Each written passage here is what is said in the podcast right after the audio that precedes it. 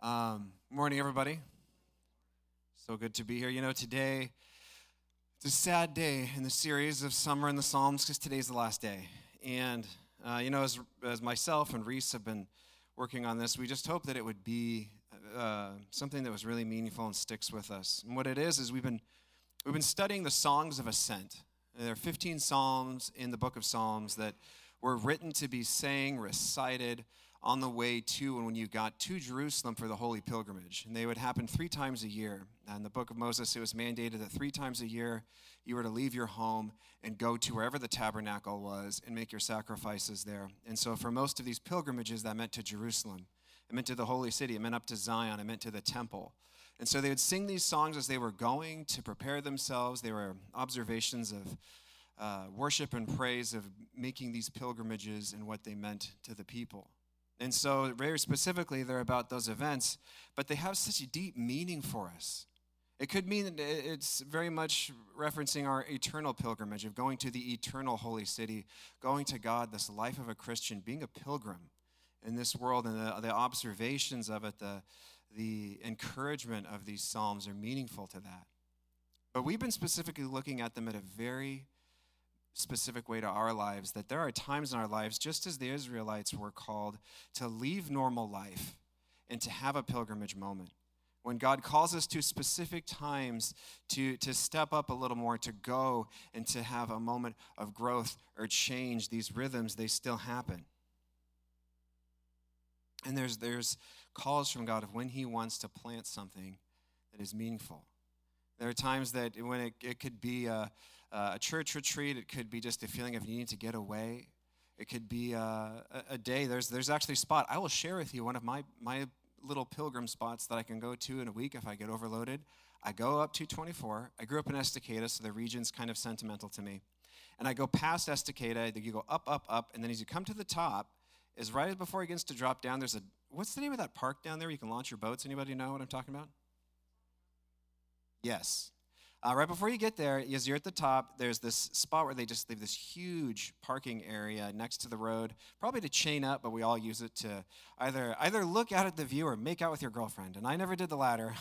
I went there to I go up there and I go up there to pray, and it's a space I go to. I found out my younger brother has this specific tree. He goes and he sits under this tree, and it's kind of his meeting place with God.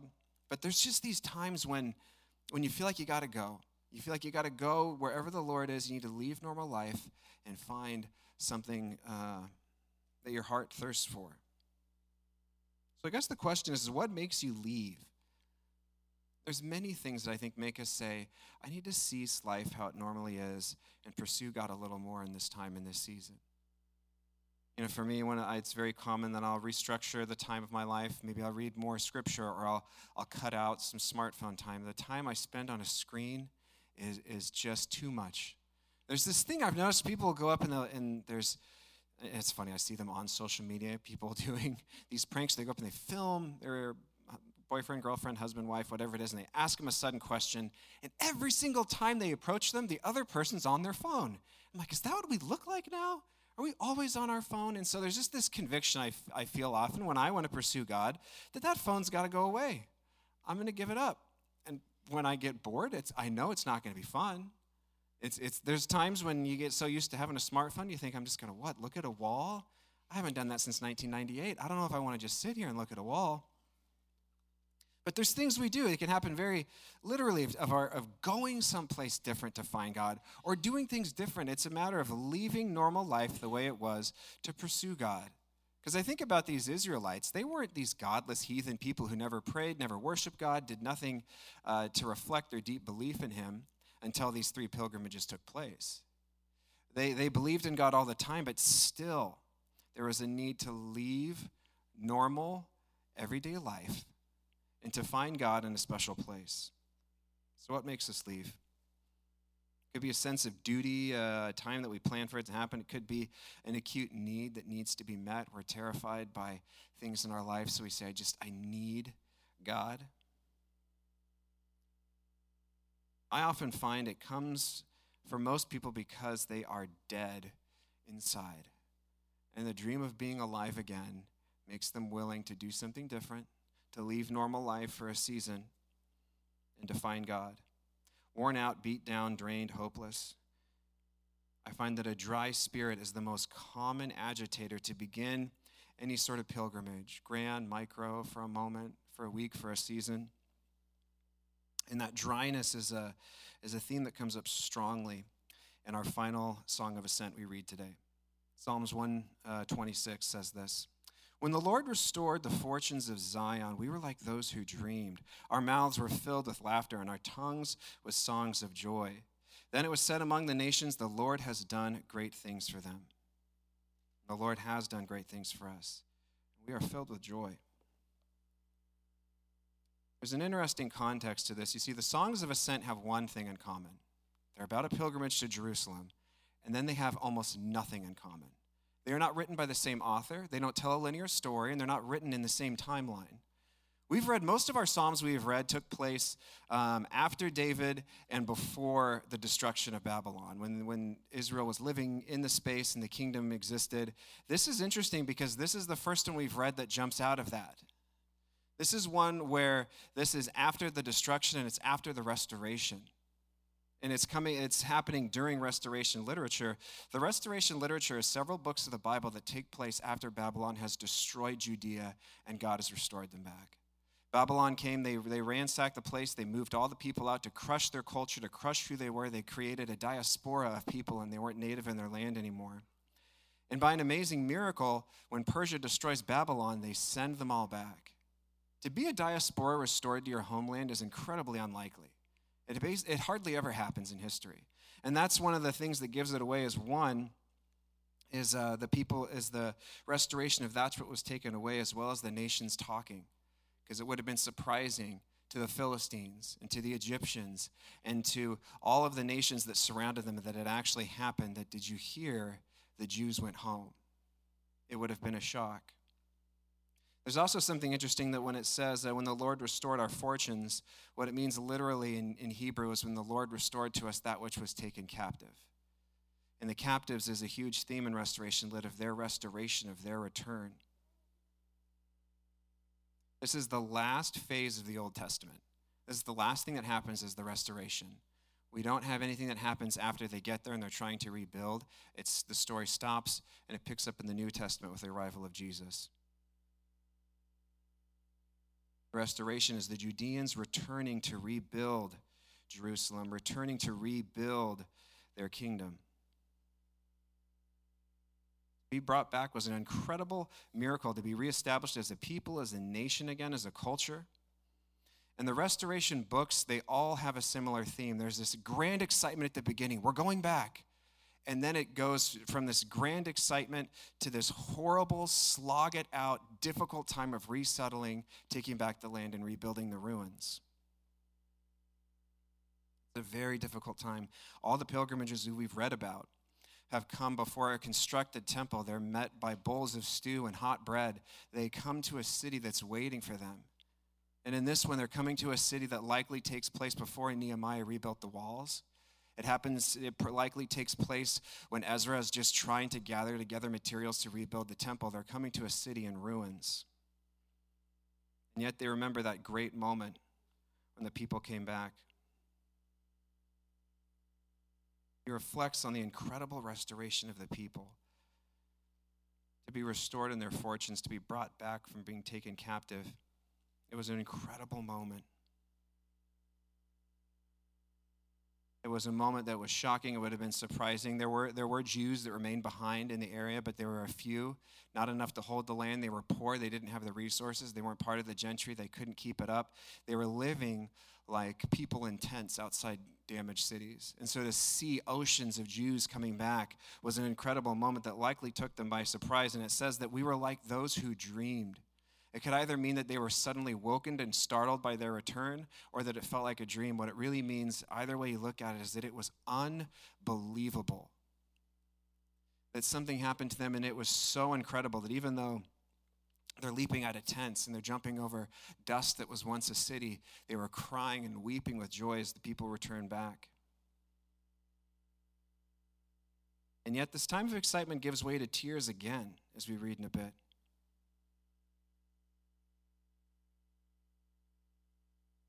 All they wanted was to come back, and they hadn't imagined how hard and painful being home would really be. You know, when, when it's a reflection of all restoration literature in this passage that is just in a few lines, it's almost a whole resto lit book. But that when we are disappointed with God's work, it often means that we had expectations that weren't correct. We had bad expectations. We can't think to ourselves, once this happens, then I can be at rest, as if they had thought at the time, once we're back in the land, we will cry no more, we will weep no more, and there won't be sadness. The truth is, is that often victory leads to another battle. There is a, that if we put off saying, I'll be happy when all of these things are fulfilled, then I can rest, then I can have a hammock and, and lemonade style uh, living for the rest of my life, you will always be disappointed. Because God will come through on great promises and bring us into great things, and we think it should be over, it should be done. The psalmist makes the right choice in this passage. He is incredibly grateful for the past, not saying, God, well, why did you do that and just leave us here to die? You know, they complained like that in the desert. They, they come out of Egypt and they say to Moses, We should have just stayed in, in, in, the, in Egypt. Why did God deliver us to the desert just to let us die? And you don't hear a complaint like that from the psalmist. He's grateful for what God did. And he's honest about how he feels. God, he says, you gave us back our captives, and that was like a dream, a dream come true. Now give us back what else was taken captive from us. The current thing being held captive is crops. We'll just finish the psalm real quick and then we'll, we'll highlight a few more things. But it says, The Lord has done great things for us. In verse 4, it says, Restore to us our fortunes like streams the Negev. Those who sow with tears will reap with songs of joy. Those who go out weeping will carry, uh, carrying seed to sow, return with songs of joy, carrying sheaves with them. We get this idea that the crops are failing, and indeed, that certainly was a problem for the restoration uh, generation.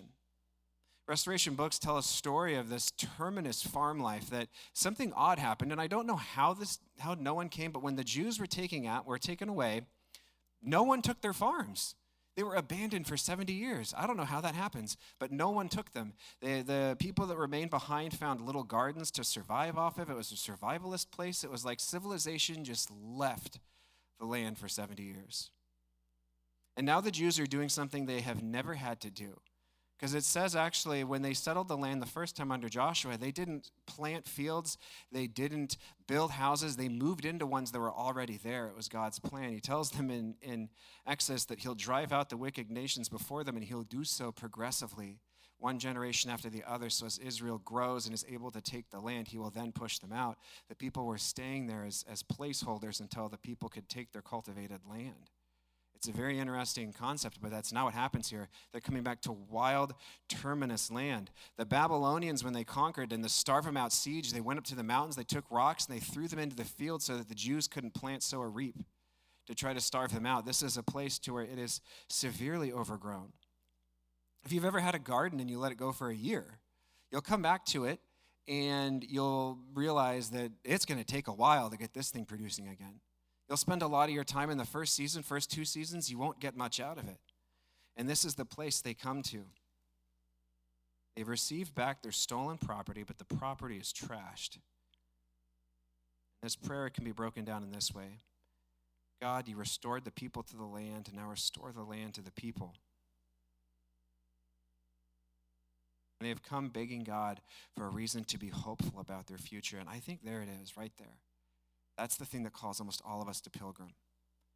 They came to God looking for a reason to be hopeful about the future. Proverbs 13 12 says, A hope deferred makes the heart grow sick. We want a reason to hope. I'm telling you, you can cope with just about anything. There's more strength in your spirit than you realize. But if when you believe and hold a deep held belief that your future is bleak, that it's going nowhere, you begin to die on the inside. A low, estimate of, a low estimate of the days ahead is the root of depression and anxiety, suicidal thoughts and addiction. It's a feeling the life I'm going towards isn't worth the, the, the life that goes into it. There's nothing good looking that I have to look forward to. Hope comes from God. That's why we go to him. That's what leads us out in pilgrimage is a deep desire. God, I feel dry in my spirit. I feel dead. I feel lost. I need something. I need something to hope in. And you know especially where to go when you've tasted it and you've tasted the joy of God and you want to go back. I remember being in, in high school, we would go to, to camps, and it's you'd go to camp, and the Lord would meet you in this amazing way, and He would, and great things would change, and you would go from a spot of where your Christian faith was rather private, you didn't talk to people, to where you're in a room full of 200 teenagers, and you're all got your hands up, and you're all praising God, and you're all responding to what the Lord's doing in your lives, and it's an amazing thing, and you leave there with incredible spiritual health. But then you go back to normal everyday life. And that is a persistent drain. Life really is a game of attrition, and, and you would you would feel less full and less full as time was go on, and you would start to live less and less like anything happened in your life. You got to a point where your spirit felt as dead as a doornail, and you would often think to yourself, I spoiled it all. But what you find is you can't erase God's work just because it, it was built into my life in, in July of my 16th year. And by July of my 17th year, I felt drained and felt like I needed camp again. It never erased what God did. The temple was destroyed brick by brick in that city that our psalmist is in today. But the presence of God was still with his people. Even if you're as dry as a raisin, what makes you go back is the memory of his work. What makes us go back is the memory of how good God is. The dryness of the soul makes you want more. To dream past, uh, dream of the past gives you direction. It gives you somewhere to go. I would imagine that if you had never seen agriculture before, the first thing they do before they plant is they, they plow the whole field. And if you'd never seen that before, you'd look at it and go, that is the deadest thing I've ever seen in my life. It is dirt. It's dry. Nothing can come of that. But if you're familiar with it and you've seen it a few seasons of seeds going in, and you know that that field that looks super, super dead right now, looks like nothing will ever be produced from it again, will reap a harvest that will feed us all year long, you, would, you wouldn't feel so anxious. You wouldn't feel so worn down. It's important that we do remember the times God has met us in the past, the things He's done, because that's what drives us on our pilgrimage and advises us where to go. In verse 4, it says, uh, uh, Restore our fortunes like the streams of Negev. There's something interesting I want to show you. Check out this picture. This is actually literally, took me a while to find it. That is literally one of the streams of the Negev. It doesn't run all year long. The rainy seasons happen up in the mountains. It starts to get a little bit warmer. The snow melts, and they don't know when it'll happen.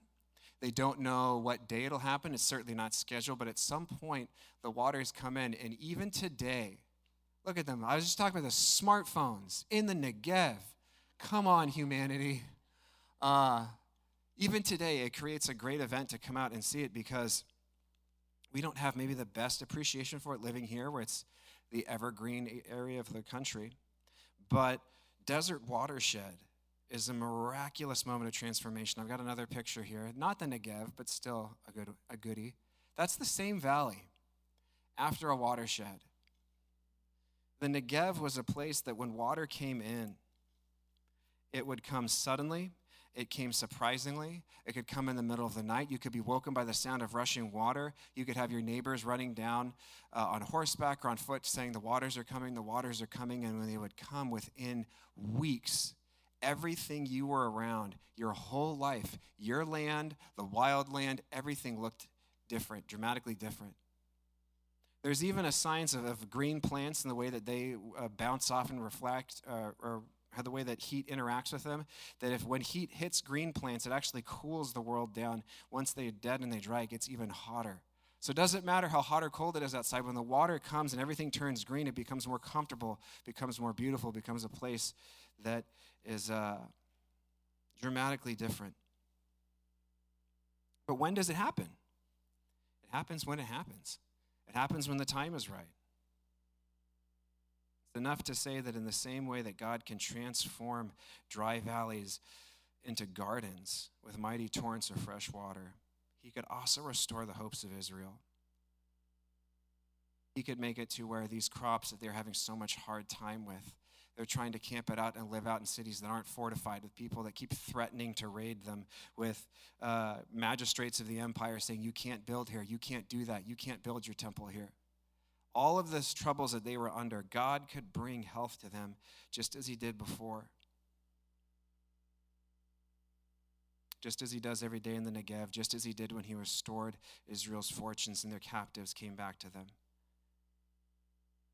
He will heal their land and send rain. He does it. And He will lead them in rebuilding their cities and rebuilding the temple. He'll watch over them as empires wage war one after the next Persians to Greeks to Romans. When the season is right, a voice will cry out in the wilderness Prepare the way for the Lord. And out of that Jordan River, Jesus will raise up baptized, ready to preach the kingdom of heaven. In the same way, God can also bring headwaters of heaven to your soul. He can also restore your hope when the time is right. It takes trust. The psalm closes out this way Those who sow with tears will reap with songs of joy. Those that go out weeping, carrying seed to sow, will return with songs of joy, carrying sheaves with them planting requires trust with God, trust in God. See, a human plants a seed, but God makes it grow. He's the one that sends the water and the sun, He is the one that will make it grow. There's times that we plant those seeds with tears in our eyes, in a panic, in the same way that these people would have been just in tears. They can't even pull it together as they bury seed after seed. Nothing's going to happen, and they're in fear.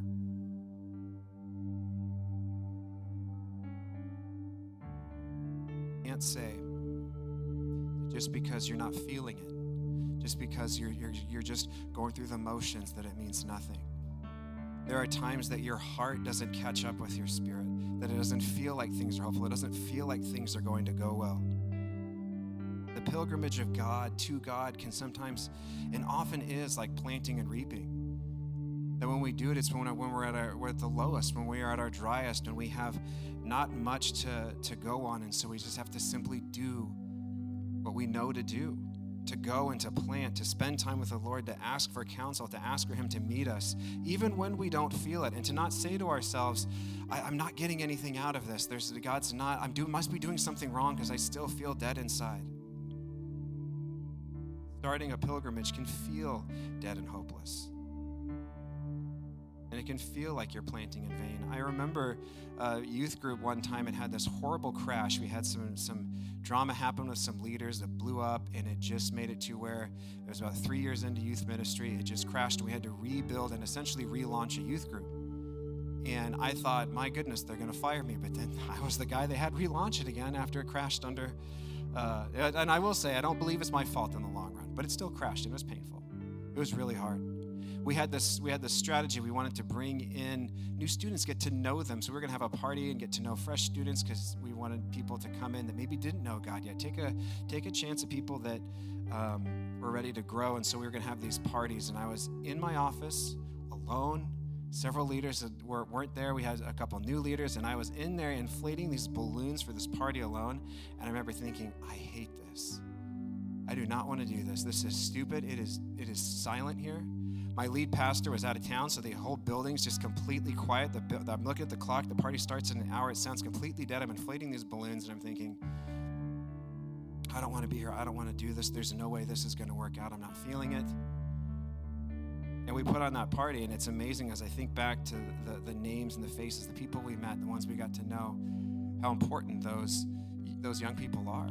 Now in their 20s, now getting married, and having that opportunity to meet brand new people and how meaningful that party was.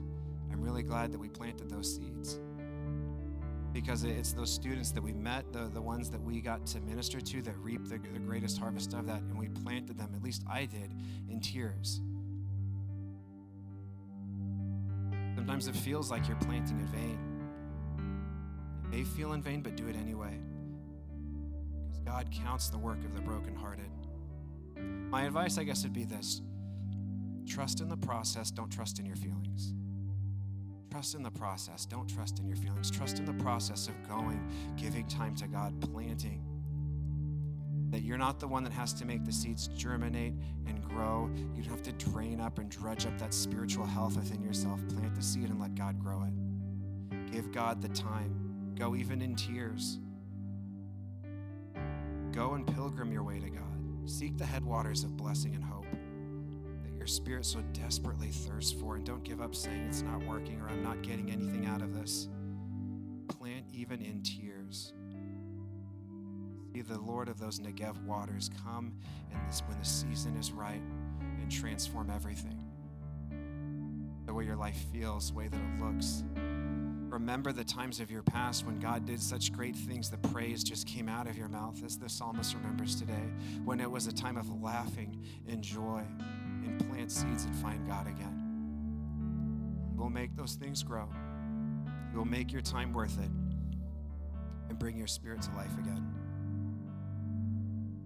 Lord, I ask that as we um, as we step away and end this this series of study in these beautiful songs of ascent, Lord, I pray that the souvenir that we take would be an ascent. Lord, I pray that you would call each one of us, every individual in this room, to a time of ascent, a time of pilgrimage, to come up, to, to step away from life as normal, even to do things that are unsustainable. In the same way that for farmers, it, it, was unsustainable to just spend all their time in Jerusalem.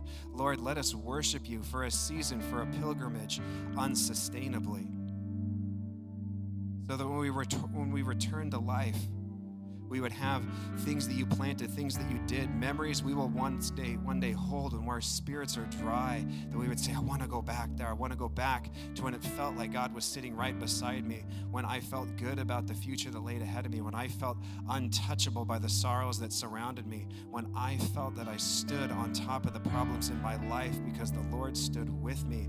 I want to go back there. So, God, I pray for right now for callings of ascent to fall on each one of us, that we would feel your call to change life up, to do things different, and to follow you in this time. God, I pray for the brokenhearted in here who do not feel like doing it. Lord, would you allow them strength? Would you lend them the will to begin to plant, to trust in the process, though their feeling says otherwise? They too would return with sheaves in their hands and laughing and joy. That though they went out and they started this pilgrimage, set out with tears, that they would come back with a harvest. Let us be changed forever by our pilgrimages to you, by our ascents to you. God, I pray that this year would be one where our relationship with you would advance greater than we could have imagined. Surprise us with that, Lord. In your name I pray. Amen.